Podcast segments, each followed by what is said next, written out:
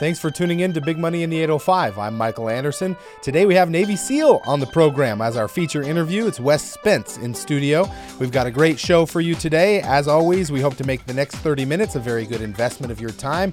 Today's show is brought to you by Geico Local Office, car and homeowners insurance for the 805. You could save up to 15%. Call Greg Mock of Geico Local Office, 805 487 7847. It's time for Big Money in the 805 with your host, Michael Anderson, bringing you a feature interview, a local nonprofit spotlight, and some financial wisdom. Get local and relevant information for the 805. For show notes and more information, go to maranantha.com. And now, here's your host, Michael Anderson.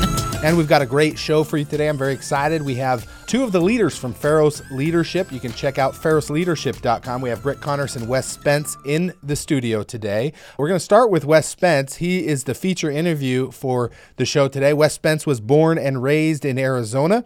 He was the first commanding officer of the Naval Special Warfare Advanced Training Program. Wes also was the chief of staff of the Combined Forces Special Operations in Afghanistan, spending three deployments in Kabul. With 25 years' experience from the Navy and Special Operations, he now works as a subject matter expert for human performance. Wes specializes in advising high reliability, high performance organizations, utilizing the methodologies of training learned as a Navy SEAL and commanding officer. Wes and Brick, thank you for being in the studio today. Thank you for having us, Mike. Really appreciate being here. To start, I want to talk about your backstory a little bit, Wes. Now, you grew up in Arizona. You learned how to shoot and hunt and fish as a young boy. But let me ask you just point blank were you born a Navy SEAL or did you become a Navy SEAL? It's the old question of nature versus nurture. Can you speak to that? Yeah, I, I, I think no one's born anything. I think everything is what you uh, what you come up with in any culture. You what appeals to you for one. That's kind of the first step in any journey, right? Something that it appeals to you, and you work toward that goal. Fortunately, it matched up with me. There's a whole backstory on how I even got there. It's pretty uh, wind, long and windy road.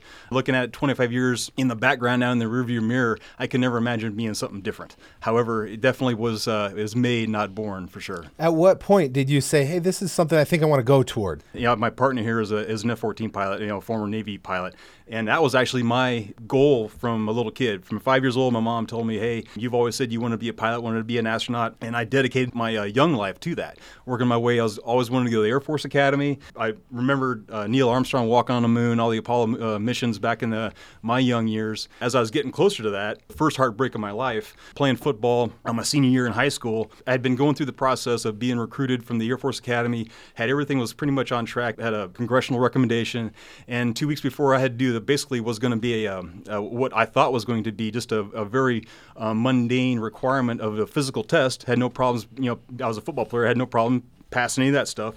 Uh, in a game against one of our rivals, uh, got blindsided on my right knee, and I popped out my uh, my right patella.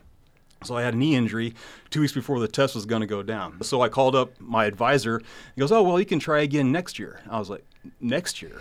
What are you talking about? next, next, year?" year? Right. Um, yeah, I'm ready to go to academy this year, and I'm graduating. So I'm a high school graduate. What am I going to do now? Long story short, out of the blue, I call myself the Forrest Gump of life. I got out of the blue. I got this offer from a organization called the Naval Foundation. My ACTs were high enough for the Air Force Academy. They weren't for the Naval Academy, but they said, "Hey, if you get your your mouth up a little bit, we'll send you to a prep school for a few months, and if you get it up, we'll put you in the Naval Academy." Like, okay, I can still fly there, right? Oh, of course, absolutely. So even at the time, they had more. The Navy had more planes than the Air Force, so actually had a better chance of, of flying, which is kind of again ironic. I got through all that and yep got to the naval academy so i wind up the naval academy and a year into my tenure there my eyes went bad trying to figure out what i was going to do with my life at that point four of us were in the room our freshman year and uh, three of us ended up going navy seal the other two guys are the ones that were talking about going Navy SEAL from day one. I hadn't really, I honestly had never really thought about it. And the more I got into it and the more I thought about it, and I'm looking at my background that you, you know, previously mentioned, I was like, you know that's probably not a bad fit. So then I started dedicating myself to do, uh, be a Navy SEAL by, you know, senior at the Naval Academy. At that point, my grades just weren't good enough, be quite honest with you. I had lost focus in there when I, you know, wasn't going to be a pilot and all that. And so I had to go uh, surface warfare officer for a couple years, put in a transfer package, ended up being uh, transferred over to the Navy Special Warfare Center, which is your basic training aspect for, uh, for a SEAL SEAL training. That's where I started in 1990, and from there went off. So long and winding road to get there, but like I said, you're not born; you're definitely made. I think your story definitely highlights that, yeah. and that's that's a fantastic story. I really appreciate that. I want to share a few notes about a Navy SEAL, and I pulled a few things up online. Sure. So uh, it says the Navy's the Navy's sea, air, and land, so commonly known as the SEALs, Right. Navy SEALs, are the primary special operations force and a component of the naval special warfare. So uh, that's from Wikipedia. The motto is the only easy day was yesterday. Right. Founded in uh, January 1962 by John F. Kennedy, also known as the Frogmen or the Men with the Green Faces. Right.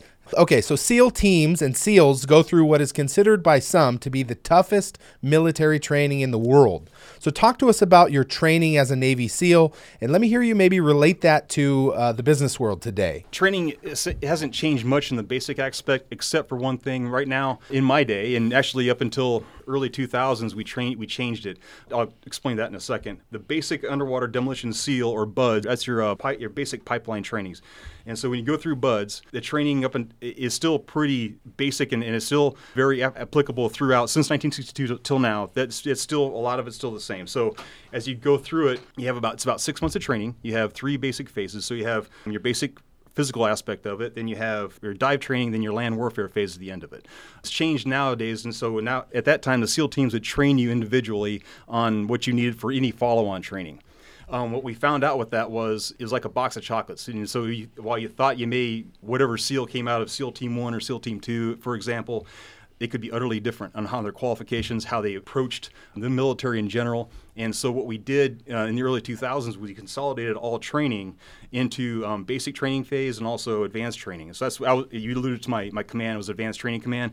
That's what we're, that was the follow-on aspect to, to basically making everything standardized throughout the pipeline. Okay, now you have a standardized not just the first six months of basic training, then you have a follow on thing called SEAL qualification training. And at that point, then you become a qualified naval special warfare or SEAL operator, and then you can and you're ready to go to war right now. Back in my day, it wasn't so. So, I, you know, I'll go back, getting back to my story. Six months of basic underwater demolition SEAL training. Then I went to SEAL Team Three. At that point, SEAL Team Three would train me into what they uh, considered or what they thought was appropriate. And at that time, they were the desert focus team, and so did a lot of desert warfare stuff and everything. In addition to uh, scuba diving and things like that. Okay, so that's the kind of the main difference that you have between the old way of doing things and, and what you have today. I, t- I'll, I'll tell you today, just as a comment, you have a much better product than what you had in my day, and, and just we those guys again are ready to go to war at the minute they get out of SEAL qualification training. From the aspect of, uh, of what it was like to go through and the challenges you faced, you know, you hear about the term Hell Week. That's actually the sixth week of a six-month course. The first phase is all physical training. It's basically prepping you so that you're capable of doing physically, not necessarily mentally, but physically going through the rest of the course because it's a more mentally demanding course by far than it is physical. They'll prep you for the physical aspect, but the mental is really more or less up to you to figure out, hey, how bad do I really want this, right? As you're going through first phase, again, it's all it's it's more physical training. The culminating aspect is Hell Week, where you're up for basically from Sunday till Friday. Um, you get Wow. roughly two to four hours of sleep for the entire time, and so it really kind of shows you exactly what it is kind of have a gut check okay? What's really what they don't tell you it's not in the advertising is they get after, after hell week you think oh well this is going to be easy. Oh no it actually gets worse. Yeah. it just gets worse. I mean, there's nothing and uh, matter of fact we end up in land warfare phase on the island on in third phase. It, it is i mean you're doing 12 mile runs followed by three mile swims followed by uh, land warfare uh, uh, basic instruction on how to do fire maneuver um, live demolitions training. So you have but that's why they build you you, Right. so you couldn't throw a, a- anybody into that right off the bat and expect you to perform and not hurt somebody. And so the military is very good and this is where it gets to the business aspect of it. They prep you okay they, Right. don't, they don't throw you in the deep end of the pool whatever evolution you got coming up there is a whole preparation phase of you actually getting to that one point. At some point, a player's got to play, as they say, right? Preparation is there so that once you get to that point where you got to um, make hard decisions whether or not, um, as you're doing fire maneuver, you you're you have live rounds in the chamber. Make sure you don't hit your buddy, right? Or make sure he doesn't get you. So you're watching each other. You're, you're maneuvering uh, carefully. You're, you're coordinating, uh, planning and coordinating your your operations appropriately. Let Yeah. me ask you a couple questions about Yeah. that. So I, I did read that only 30% of the sailors who enter the basic Right. underwater demo and SEAL school actually complete it. Correct. You know, that's not the end of the training either. The school, as you were mentioning, Yeah. but training for the first deployment, they're saying can be another 30 months after deployment. Well, I want to ask you this. How much of being a Navy SEAL is mental toughness? And I Yeah. think you talked about that a little bit versus physical toughness. Yeah, it really is actually, again, the hardest part of going through any SEAL training and actually the SEAL teams itself is really a mental game. It really is. Again, your, your body is to, it's, it's a muscle, and there's only a certain level that you're to get to. You can make incremental, you know, minor, you know, Im- improvements upon it. You got to remember every time you do a mission planning session or, or going out into the field doing any type of operation, you always say the enemy has a vote. In order to be successful, you got to outplan and outthink your enemy. You got to make sure, whatever the objective is, you got to make sure you have conting- contingencies in place.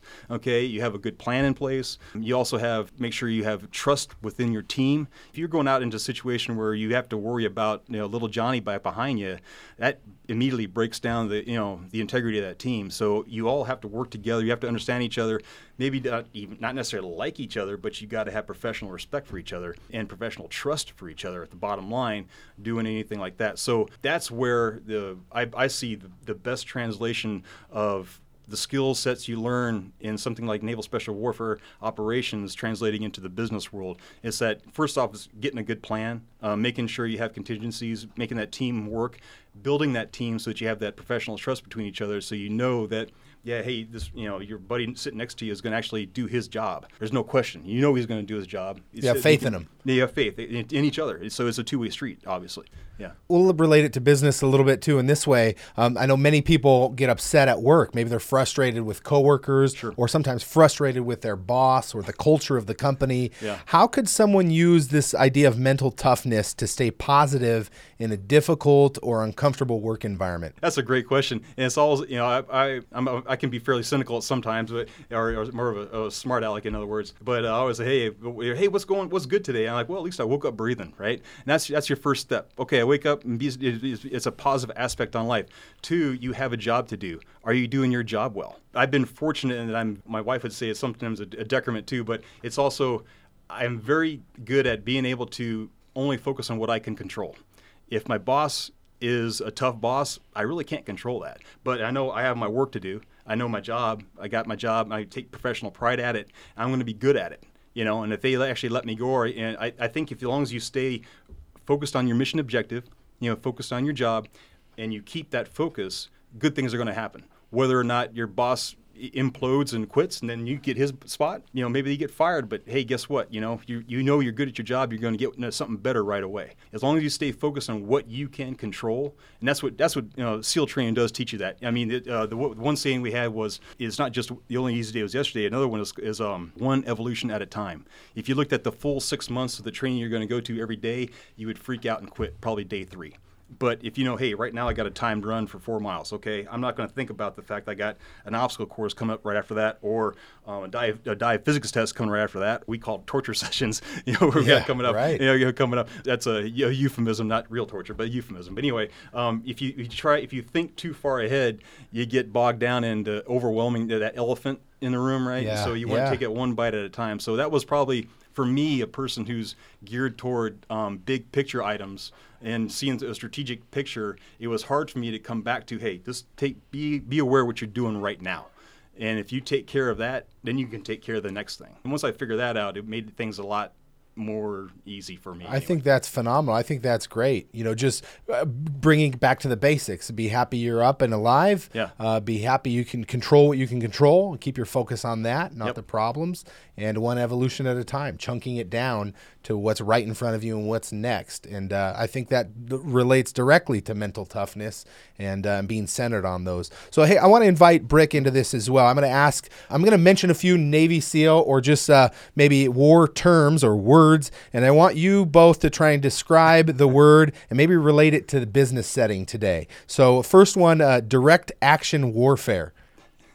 Wes, talk Yeah, to us That's one of that. our, our five primary missions, is direct action missions. So basically, what that is is identify an objective and either go take it out or take a picture of it or whatever the mission is. You have that direct action mission. What that means is though, it, behind that is a lot of planning, and so you want to get information about that that location. You want to get what are your capabilities, what are their capabilities? What is your competition in other words? How do you where are the best me- modes of entry and modes of or method and methods and modes of how you get out of it right? What's the return on investment? Is it are we is our you know percentage of, of success is it going to make it or break it? Or is it worthwhile? Um, what we do in, in special operations we never go out with a planned loss. Like you know, some of the big, right. bigger units will say hey we'll take a 10% hit if we go anywhere. Um, well we're, we don't do that. I fully expect to go out, out and come back with everybody you know all fingers and toes intact. Again in order to make sure you can get into a very hazardous situation and come back like that takes a lot of planning. And also, you have to have rehearsals. You practice it. Okay, so it goes into uh, coordination. Who do you got to call? Who do you need to bring in to help you out? Do you need to bring in EOD? Do you need to bring in the air guys? We have air cover. We got to go have those guys come in so we can talk to them and coordinate our plan. Okay, so obviously, at least to me, it's obvious. Once you that can translate to anything. If you make sure you're prepared, that well prepared for any thing wherever it is, whether it's business or military, I can't see how you can you put yourself in a very good uh, position of being a, a, success at that. Three more words. I'm yeah. going to give you. The next one is reconnaissance. Yeah, reconnaissance is another again one of our other primary missions. And that's where, if we are found out or if you get seen, then you that's a mission failure. Where Reconnaissance is basically going into an area, getting information on it, whether it be this uh, verbal, whether it be visual, whether it be a, a photograph or some other type of, of, whatever it is you're looking for, and just doing the research on it. So that, that's your uh, your market research, I guess, if you want to bring competitive analysis yeah, exactly. or something. Yeah, yeah. Who are my main players Ca- out there? Counterterrorism. That's identifying, a, taking a tactical operation, a small unit operation and making strategic impact on it. So it's like taking a couple guys out of a company. How do you compete and or beat, you know, say Apple in the computer industry? So that's that's just something that you would have to figure out as a counter-terrorist operation, I guess. Foreign internal defense. This will be our last one. That's okay. a tricky one. Um, what we're doing now in Afghanistan is a foreign internal defense mission. That is, we embed guys with the locals to help them defeat their enemies in that country. I look at our mission as Pharos as a foreign internal defense mission. We're going to go into a company and that needs help with planning, help with communicating that plan, help with learning from that plan after they execute it, and to make sure that when they go back against their competitors again, they're going to be better for it and they're going to be able to succeed the next time. So I, I look at that as Pharos as a foreign internal defense mission. Talk to our listeners about how strike fighter aviation, fighter pilots like Brick here, naval special warfare, frogmen like yourself, how you guys work together. Because often in situations there's high risk, high uncertainty. How do you work through that process safely and is there anything businesses can do to model that process? Probably goes back to Desert One, when they had that that huge failure in the desert um, in an attempt to rescue, rescue the uh, uh, Iranian uh, hostages that were held by Iran at the time. I think all of us, not just naval special warfare, but the aviation community, every, and everybody learned a lot from that. And what was the big takeaway? We had radios that couldn't talk to each other. Okay, so there was no coordination. We thought we could just pick it up and move, right, and, and figure it out as we go through it. That still took a long time. We had to, you know, we being uh, uh, the SEALs and the Army Special Forces, we had to establish a headquarters called Special Operations Command. And that brought in all the elements of Navy, Army, Air Force, now Coast Guard too. Some of those guys come through there. So you have you have all the elements in the Department of Defense under one command that blends all those colors together. Back then it was unheard of for me as a SEAL platoon commander to walk over and talk to the strike fighter guys and find out what they were doing. Now it, it's obviously expected as you do a platoon workup getting ready to deploy or or SEAL team workup getting ready to deploy, I mean, we have pre-planned coordination efforts with guys over on the carrier that you know is going to be deploying with you at the time you deploy. And so you, you know, face-to-face, inter, you know, meet. Now, now, you know, Brick knows Wes. Oh yeah, so when he hears Wes on the radio over, uh, say, in Afghanistan somewhere, there's a personal connection, not just a mechanical connection. Okay, that coordination is what's different now, and and and really is really the, succe- uh, the secret to I think the um, our success on the battlefield is that coordination that no one else can really do. Anything you want to add yeah, to that, Brick? Yeah. yeah. the biggest thing is um, this this out of, out of the box innovation approach to, to solving some really complex uh, situations, minimizing the risk for those that are participants in it, but also the kind of collateral damage with uh, civilians and those kinds of things. It requires this this um, reciprocal uh, approach to finding the best ways to do things, and that's one of the benefits of this this marriage between the SEALs and naval aviation development of this program at uh, at Pharos because our system of delivery for our products with Pharos is really is to bring people from different pieces of the company so that they go through a collaborative process together so they they be, begin begin to trust They understand their, the constraints and limitations. They understand what their tactical or their business doctrine enables them to do, what they can't do, and therefore they can they can collaborate and develop plans and actions as a team that they couldn't achieve before that. Uh, so I go back to my Naval Strike and Air Warfare uh, days, and you know, and, and you know the, the, the, Top Gun training world. Um, we had uh, I think eight or nine um, SEALs with us. We had a, a sniper expert because they in, integrated with air warfare in that area. We had folks that uh, did uh, a very, very um, uh, complex surveillance and reconnaissance. We talked about that, and we also had folks that were uh, were specialists at uh, what we call high threat search and rescue. So when we have down here aviators behind enemy lines, we had we had teams that were trained and proficient in going in there and recovering those folks. The other thing I wanted to mention before we close uh, th- this idea. I mean, a lot of things you're mentioning sound very complex and difficult, but I know you guys focus a lot on simplification and uh, and mastering the basics. How important is it to master the basics as a Navy SEAL or in any organization? Yeah, I, I touched on a little bit as we uh, talk about going through uh, basic underwater demolition SEAL training, as far as going from hey being a, a, physical stud, developing that physical body, and getting to the point where you can do demolitions, real demolitions. You have you know fire maneuver, live fire maneuver. You can't get to that point without having a foundation, right? And it's not just a foundation of, of, of physical toughness. I, again, I go back to it's really the mental aspect that makes it or makes it or breaks it. Okay, and so um, and I'm, you know kind of it's an old saying, but you know the foundation is the foundation. You may wipe off the top of it and build a new house, but the foundation is going to remain the same, right? And so once you build that foundation, then you can go wherever you want to go. And that's what you know. If you look at uh, SEAL training, um, that is what not only builds our guys physically and mentally, it also builds that culture. A guy comes out of out of out of BUD/S really being thinking he's like the toughest thing on the planet, and it's actually kind of, it, it, it kind of hurts us, but it helps us more in the long run. And you have a, you have to kind of you have a guy that really is again, he thinks he's the toughest thing in the world, and he knows that. And you got to kind of rein that in a little bit as they come toward the n- normal SEAL teams. But again, that foundation of an entrepreneurial, uh, entrepreneurship you're talking about um, is every every is different. Okay, and so but our plan, our process is the same of getting there, and so that, that holds us together as far as uh, um, keep making a team and absolutely getting to mission success at the end of the day. And, and if I could just add, um, when we look at plans, we we nitpick complexity. We want to reduce it yeah. to the simplest, most basic thing. So, so we have a, a high probability of success. Yeah, and just remember, when I, when I graduated the Naval Academy, I graduated 912 out of 1,070. So I like things simple. Okay.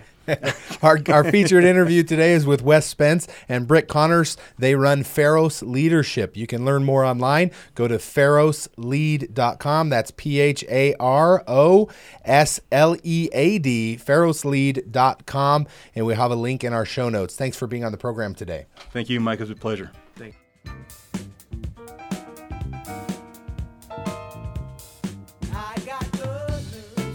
What's in the news? This segment is brought to you by Spanish Hills Country Club. Taste the elegance, golf, athletic, and social memberships. Visit SpanishHillsCC.com or call Cindy 805 388 5000.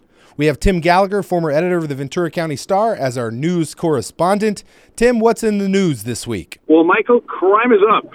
But before you panic, let's put everything in perspective. First of all, the uniform crime statistics came out this week, and in the city of Ventura, crime had risen 25% over a year ago. In fact, it was one of the highest crime rates we've had in the city in a number of years. Disturbing stuff, things like incidents of rape, molestations, sexual assaults, particularly when the victims were drugged or under the influence of alcohol, they were way up. And there was a lot of gang involvement in several of the assaults. Put this in perspective Ventura is a city of well more than 100,000 people population, and the jump was from 385 of these incidents a year ago to 460 in 2017. So, in perspective, Mike, it's a huge percentage jump. Still a very, very safe place to live. I've heard the chief talk about how that is a big bump now, and and uh, but I do think the police are doing a fabulous job at keeping us safe here. It'll be interesting as we watch that ongoing basis with what they're doing. And Tim, what else you yeah. got in the news for us this week? Anything special going on?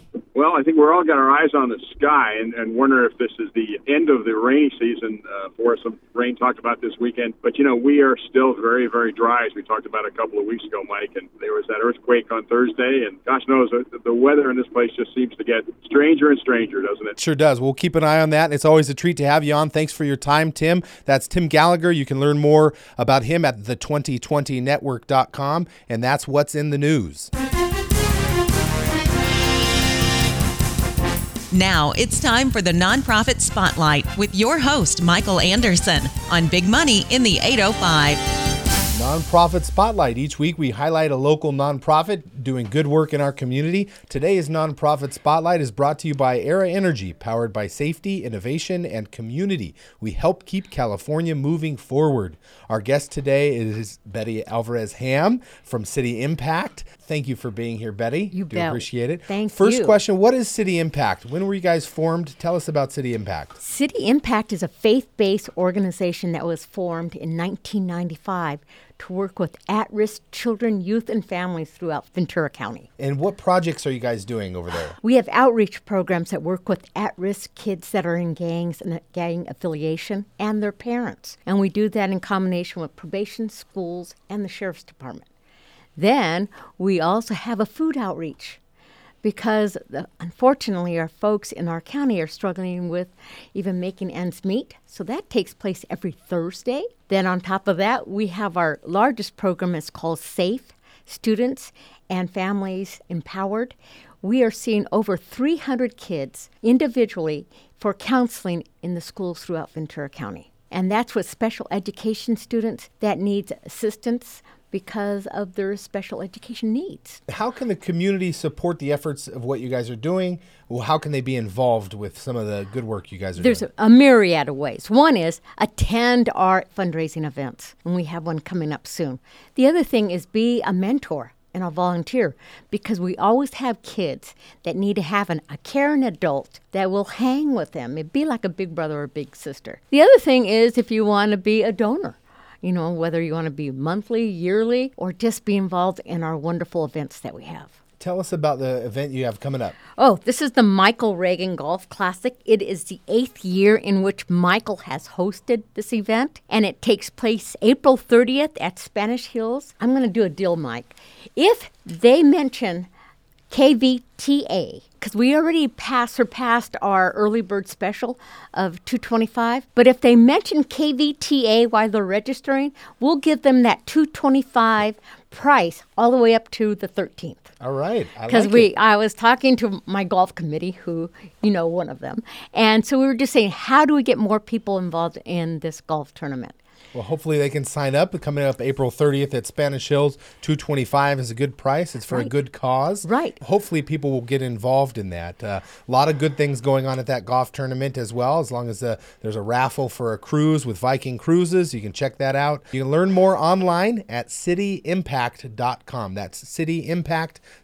Betty, thank you for being on the program. thank you today. very much That's all for this week's episode. That does it for our show. Thanks for tuning in to Big Money in the 805. If you have questions about the show or questions about your financial matters, you can always contact me at maranantha.com. That's M A R A N A N T H A.com or give me a call 805 665 3767. Thanks for listening. Have a great week. Hi, this is Michael Anderson, certified financial planner. I've dedicated the past 12 years to researching different investment ideas. There are no guarantees when investing, but with a little help, you can find the right approach. I have built allocationlink.com specifically for you. Allocationlink.com is investment management made simple, smart, and low cost. Allocationlink.com can have your account set up in less than 10 minutes. Please visit allocationlink.com to learn more. Or you can leave me a message at 805 665 3767. Do you ever question if your investments are right for you? Do you own any annuities, retirement accounts, or have other money you want help with? Have you ever wondered what your advisor is making or how they get paid? Get a free second opinion. Talk with Michael Anderson, certified financial planner.